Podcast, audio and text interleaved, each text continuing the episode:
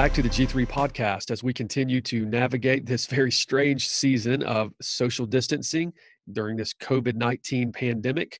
We find ourselves preparing to re enter the culture at large to be able to get back to some normalcy very soon, specifically in the area of local church worship.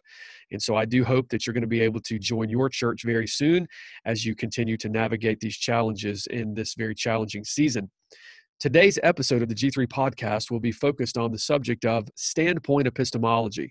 Standpoint epistemology related to two very important areas of life, both politics, American politics specifically, and the evangelical circles that we live in. So, various denominations from Southern Baptists to Presbyterians. And so, we're going to talk today about that very subject. And I'm excited to Welcome back to the G3 podcast, Allie Beth Stuckey. Allie is a wife, a speaker, she is a, a, mother, she is an author, she is a conservative Christian commentator. She's also the host of a popular podcast, Relatable, and she is also a guest commentator on the Fox News Network. Most recently, she was a guest speaker at the 2020 G3 conference as she was there speaking to women. And we are very mm-hmm. delighted to have Allie back with us for this podcast. So, welcome to the podcast, Allie. Thank you so much for having me. Absolutely. So, we are living in some very interesting times, needless to say. We're coming out of a pandemic. We've had to navigate some very challenging times related to social distancing. Uh, both from a Christian perspective and then also just a just a common perspective as a as an American citizen. But now, as we're thinking about coming out of this pandemic, we're preparing ourselves to enter the arena of a presidential election season. So these are very interesting times, wouldn't you say? Yes, very interesting times, and you touched on this in in your uh, in your introduction or in your question. But a lot of people feel like they don't have the time, or maybe the the desire to keep up with everything that's going on. They're already overwhelmed by what seems like the most pressing threat or most pressing issue, and that's the pandemic, and then all of the policies that are coming down the pipeline in relation to the pandemic. Some of them may be helpful, maybe some of them more hurtful than helpful. And so everyone's thinking about how all of this directly affects their families, plus everything that's happening um, in the strictly political sphere. And so you've got a, seeming scandal in the FBI and what some people are calling deep state corruption. And then you have this presidential election, a very consequential presidential election coming up in just a few months. And all of the things that we're used to in, elect, in an election year talking about the two candidates, comparing the two candidates, looking at the ads, watching the debates, things like that, have all been put on hold or at least look different than they did a few years ago. We thought that 2016 was had to be the peak of uh, of contention contention when it comes to politics and, and and scandal and controversy and arguments and losing friends and things like that. I don't think that we could have foreseen just how much more um, that will be the case in this 2020 election, especially with everything else that's going on on top of it. Yeah, absolutely. Well, today we want to have a very important conversation uh, related to an issue known as standpoint epistemology. Now, we want to talk about that very subject from two vantage points one from the area of politics, and then um, another vantage point would be the evangelical church. And so that would encompass not only like local church settings, but also various denominations such as the Presbyterians, Baptist, and what have you. So, as we think about this very subject, standpoint epistemology is basically this idea that stems from standpoint theory. So, standpoint theory is a feminist perspective that argues that knowledge stems from social position. So, just let me give you an example. A feminist scholar named Patricia Hill Collins once said the following She said, My reading of standpoint theory sees it as an interpretive framework dedicated to explicating how knowledge remains central to maintaining and changing unjust systems of power end quote. So now Allie the issue is this is that this idea of a feminist movement and standpoint epistemology standpoint is the idea of a lived experience. And so now here we are on the very verge or the precipice of a presidential election season and we have Joe Biden, who early on in the process has made it very clear that he will be selecting a woman for his running mate. Now, when I hear that, again, I'm thinking of this reality that he's he's reaching out to a specific uh, a specific uh, pool of voters, if you will.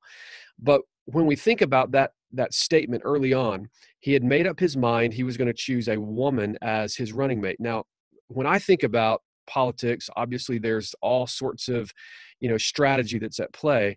But when we think about you know the culture and uh, America as a whole and who we would want to serve and to lead this nation, should we look for someone that maybe has the best skill set or the best knowledge base or maybe the best ability to lead the nation? Or should we just say we're just going to choose a woman to be the running mate? So how would you look at that thinking through the lens of standpoint epistemology as a tool that's being used even within american politics well, I think it's not just a tool that a lot of people on the left use. I don't want to make sweeping generalizations. I'm sure there are people on the left who feel like for the president and for the vice president, you need to choose the best person for the job. It's not just about your racial or gender identity, whatever kind of language they want to use surrounding identity.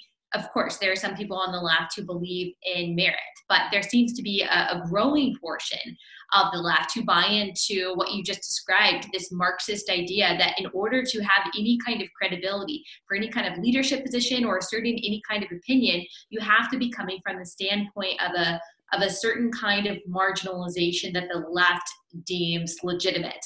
Um, so it can't just be that you have your you know personal oppression that you experienced or something like that you have to fall into the intersectional categories that the leftist elites and academics say this means that you're marginalized. Therefore because of that you have more social and political capital and more credibility than someone without your racial uh, identity. Of course the irony in all of this and i've just learned to not even try to find consistencies within that worldview. The irony in all of that is that the person that they have uh, presumably nominated as the nominee for president of the United States does not fit into any of those marginalized categories that fit into this standpoint theory framework. But I guess they'll have to just settle for the vice president, someone like Stacey Abrams that kind of fits into those marginalized categories. And it, it's not just that they believe that, okay, we want representation, we want there to be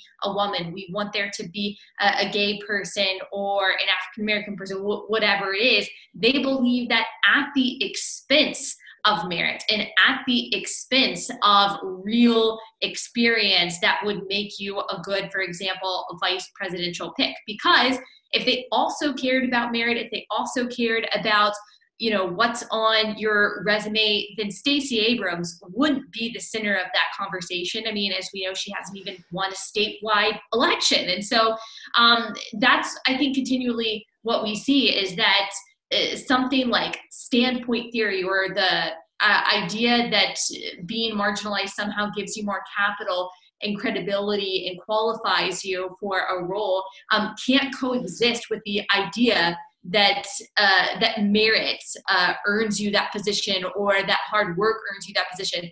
They seem to be mutually exclusive um, so often. And the the idea of your identity so often trumps the uh, importance of what you've done and what actually qualifies you for a role yeah, interestingly enough, you bring up Stacey Abrams, and you know when when Biden first announced that he would be selecting a woman as his running mate, it wasn't enough for her that she would be a woman. It was that she needed to be a black woman. She needed to be of a specific class in her mind. And so again, this idea that you have more capital or that you have more value to offer uh, the culture at large because you're looking at the culture through a lens of a marginalized experience, a, a lived resume, if you will, that's so far different, according to standpoint epistemology, than the lens of a privileged perspective, if that makes sense. So, again, I see this as really just a tool. It's a pragmatic tool to reach out to a specific uh, voting block, if you will, to try to um, lure voters into the voting block to say we really need this person because they can really speak to my needs better than say a white man could if that makes sense. Yes, and I, obviously we know that real experiences in people's lives might make them more qualified or more fitting for a certain role and gives people different perspectives that can be valuable. People that are raised in poverty, people that went to a private school, a public school, they obviously have different knowledge, and those different kinds of knowledge can you know it can come together to to be helpful in achieving whatever goal it is in whatever context we're talking about i think one problem one of many problems with what you just articulated and picking someone like stacey abrams or someone on the basis of their race or sex or sexual orientation or whatever it is is the utter superficiality of it. Is that there's no talk whatsoever about what their actual experience uh, what their actual experiences were. It is very much um, just a matter of what they look like and as they identify and not actually what they bring to the table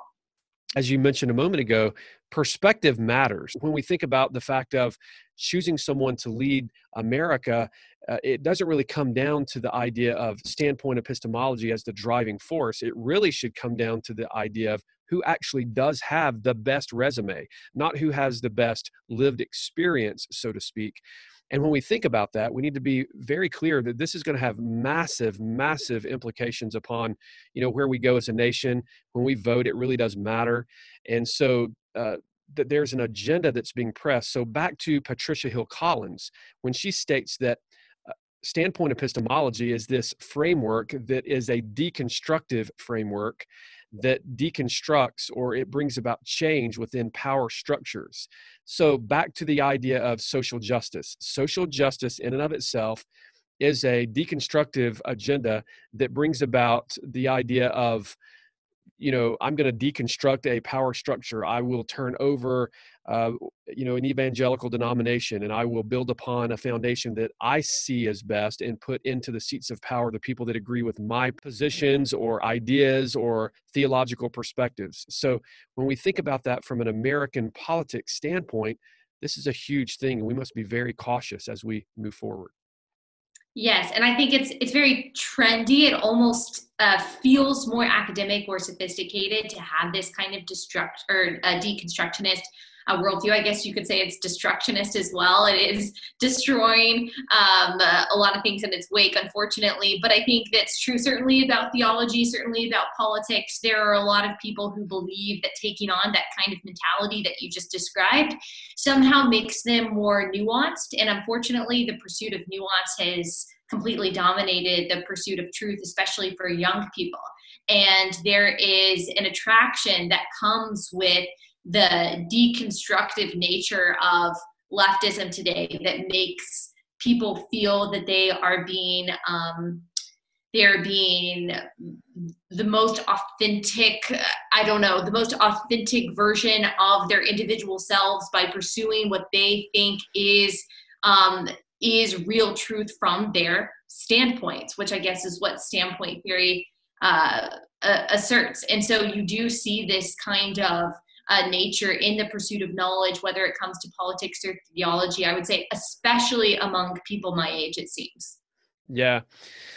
And when I think about the the state of American politics and specifically the Democratic framework and their circles, I see them as somewhat desperate. I mean, I, I see them as looking at Trump as being very successful and hard to defeat and so, one of the ways to defeat them would be to sort of virtue signal their way to the top to say, well, we, we really do care about women on this side of the fence. So, you should maybe consider voting for us because we're going to be more sympathetic to the needs of women. And so, that would be this idea of, you know, standpoint epistemology as being infused within the Democratic playbook for this upcoming election season.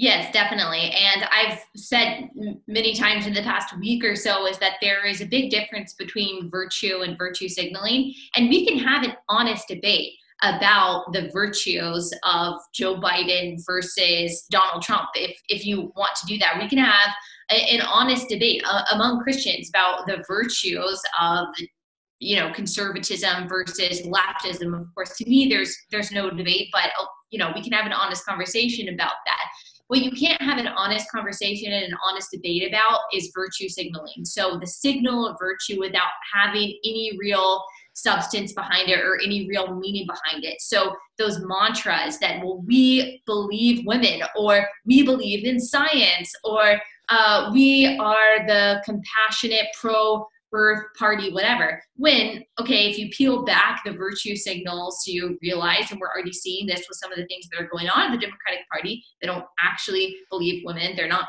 actually pro science all of the things they've virtue signaled there's no actual virtue behind it but as long as we're all virtue signaling, we can't ever have an honest conversation about what policies do these people represent? What policies do these parties represent? And I think that's part of the reason why we miss each other so much in conversations about justice and truth and politics is that there's so much hollow virtue signaling going on and so little real conversation about what the policies are and what the Bible has to say about these policies, which is a huge disservice. Well, now let's transition to another sphere, and this is the the circle of the church and evangelical circles. So various denominations, Southern Baptist Convention, uh, Presbyterian circles are all affected by the social justice movement. Now, let's just be clear. For some time now, there have been lots of people who have been arguing against the idea that there is a social justice movement that's actually moving through evangelicalism. I don't know many people now that would actually argue against it. Uh, at the very beginning of uh, the you know the announcement, the rollout of the statement on social justice, there were a, a lot of people who were pushing back against it and denying that there was actually a social justice agenda or movement. Now it's just about what is this agenda trying to accomplish.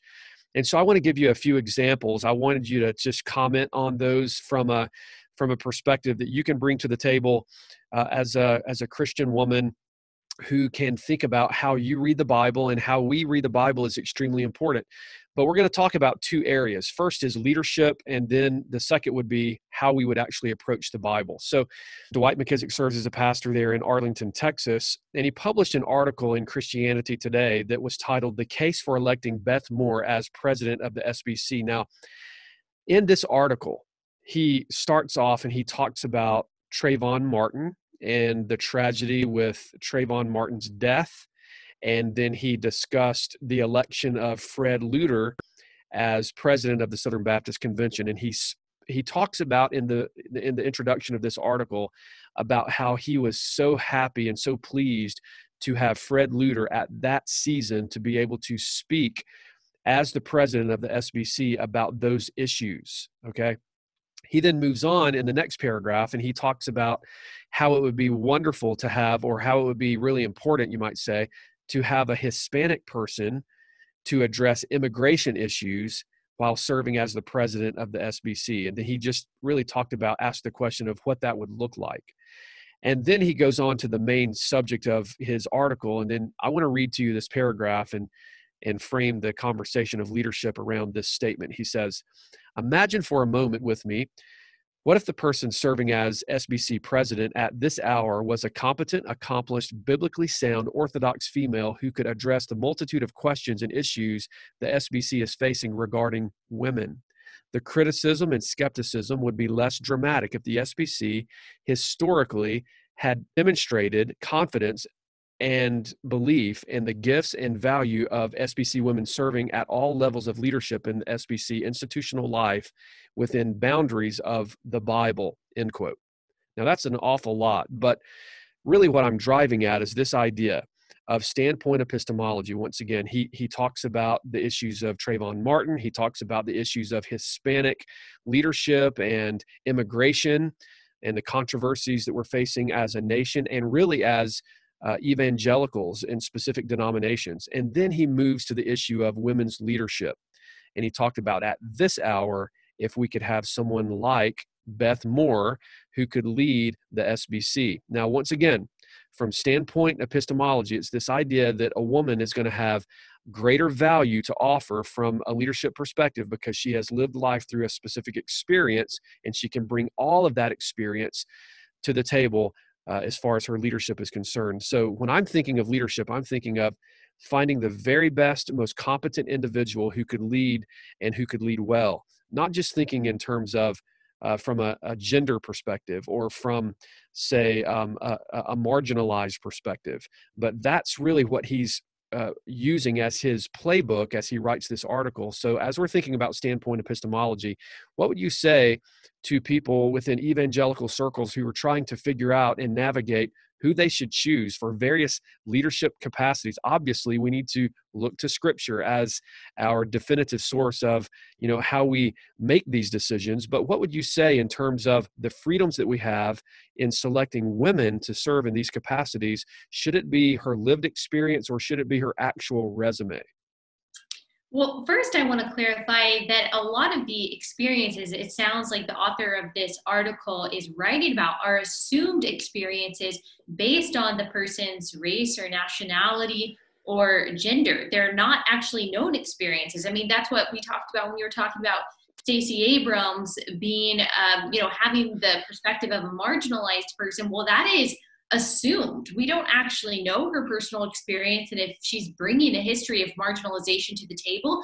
And the same thing goes with picking any kind of leader, whether it's for the SBC or something else within the church, simply based on someone's racial identity or their gender or whatever it is. There is a lot of uh, assumption that really points back to someone's underlying uh, philosophy and probably theology that would lead them to make the statement that because Beth Moore is a woman, she is the right person for the time to address these issues that are concerning the abuse and the disregard of women. You are assuming her lived experience as as a woman qualifies her for that when you don't actually know her personal experience. So this is again this collectivist Marxist worldview that paints people or puts people in uh, particular categories based on these immutable characteristics and really in some ways superficial uh, identity groups and assigns oppression and assigns experiences to them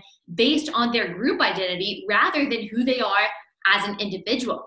And not only is that illogical but it also doesn't seem like it would be a very good recipe for competent leadership if that is the qualification that you're looking for and if those are the assumptions that you use as you are trying to decide who is going to lead a group.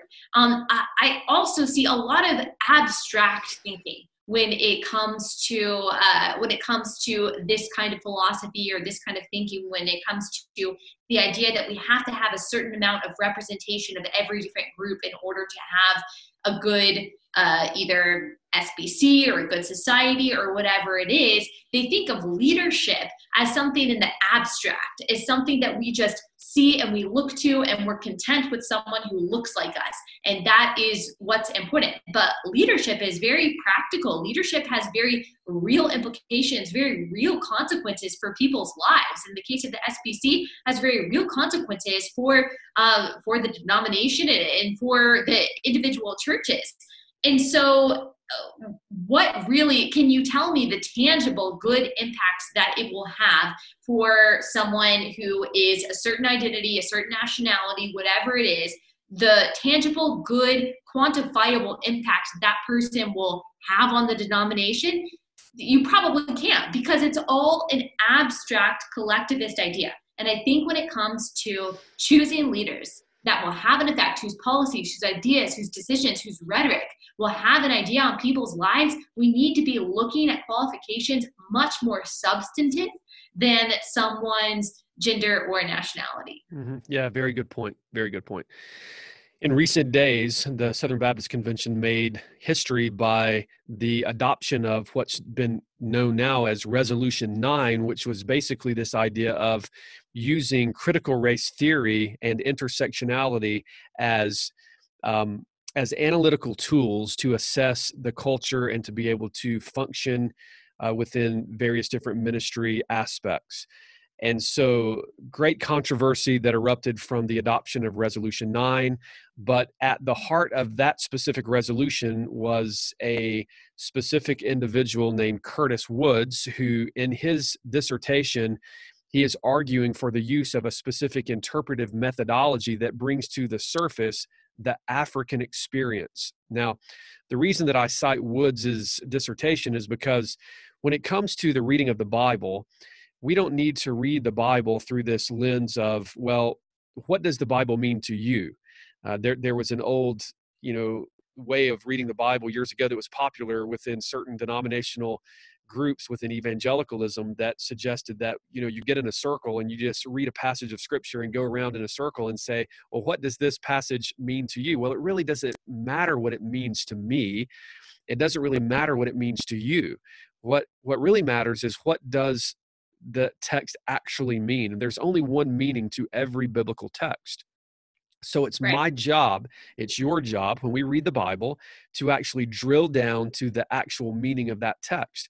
And so when we're thinking of, you know, bringing to the table specific individuals, you know, a person has to have a certain ethnicity or they have to have a certain gender category or they have to, you know, a certain, you know, school might need to have a certain percentage of women and a certain percentage of black people and whatever else really what I think when we think about the Bible or when it comes to teaching the Bible or even within the local church setting, uh, as far as preaching and teaching, it should be who actually knows how to interpret the Bible the best, who can actually drill down to the actual meaning of that text and then apply it to the modern audience. So you bridge the gap from the ancient context to the modern audience, and it doesn't really matter what the African experience is or the Anglo experience is or anything else. It really matters is is what the text actually says. There's only one meaning to that text. And so when you hear about people asking people to read the Bible through an African experience or a woman's experience or uh, whatever experience it might be, does that alarm you as you think about the reading of Holy Scripture?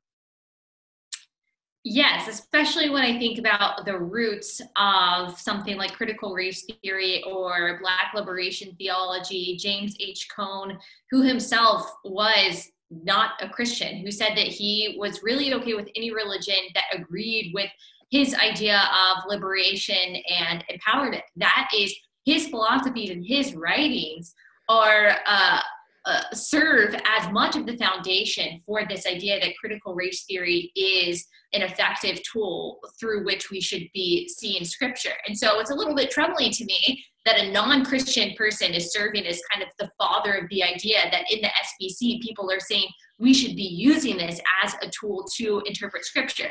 Now, like I said, and, and you said too, of course, all of us have different experiences. We have different ways our brains work. We have different ways we see things. We have different ways that we came to Christ.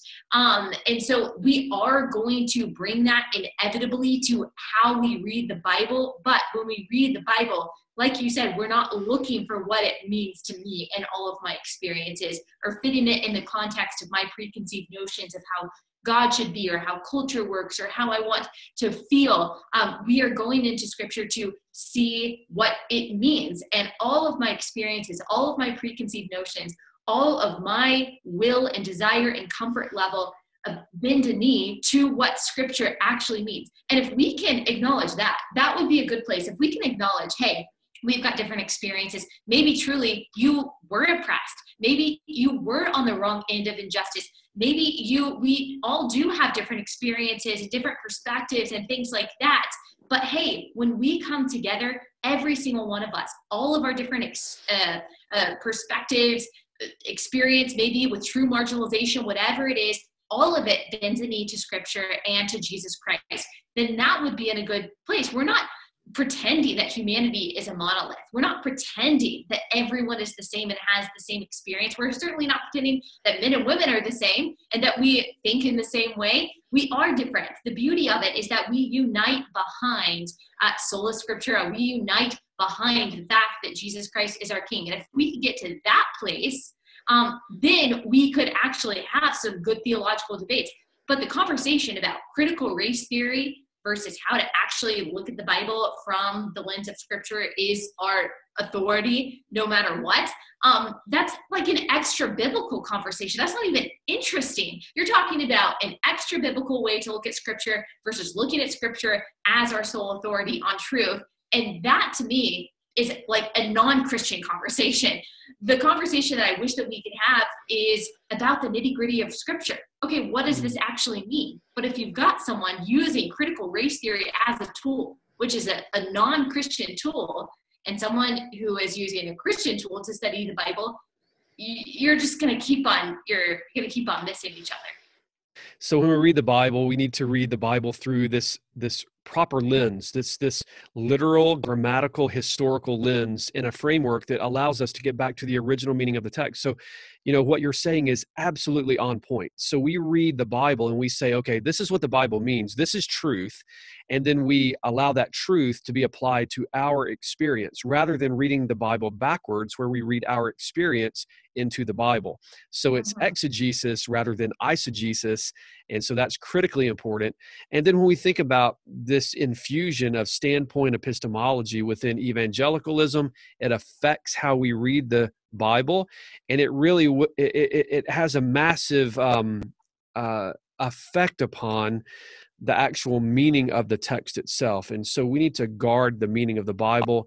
And then if we back up to the previous sphere that we were discussing, which is politics, we want to try to figure out how to, you know, look at real life. And yes, different experiences matter, but at the end of the day, we should not value someone based upon just their skin color or just because they're a woman or just because they're a man. We should actually say, how can this person bring to the table uh, value and ideas and opinions and, and policies that will actually help us and benefit us as a nation? So, standpoint epistemology comes from a Marxist background through standpoint theory, through this standpoint feminist worldview that actually is extremely dangerous. And we should avoid this, whether it be politics or whether it be within the circles of the church.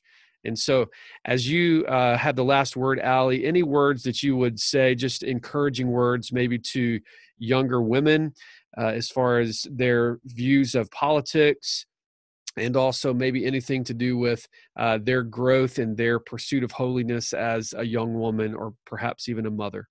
Yes, I see what we're talking about today so much in young women's circles. And I even think about when I was a young Christian and I was a part of Bible studies, how I thought that the way that you studied the Bible was saying, well, what does this mean to me? How can I see this in myself or see this in my own life? And that was how I and all the young, immature, and I don't, you know, I'm not trying to be pejorative, but all the young, immature Christians I knew, that's how we approached scripture and prayer. It was about us. We were at the center and everything else kind of centered around us. And then thankfully, as you grow, Christ sanctifies you, you realize the error in your ways and how unfulfilling that kind of what I call meology is rather than theology.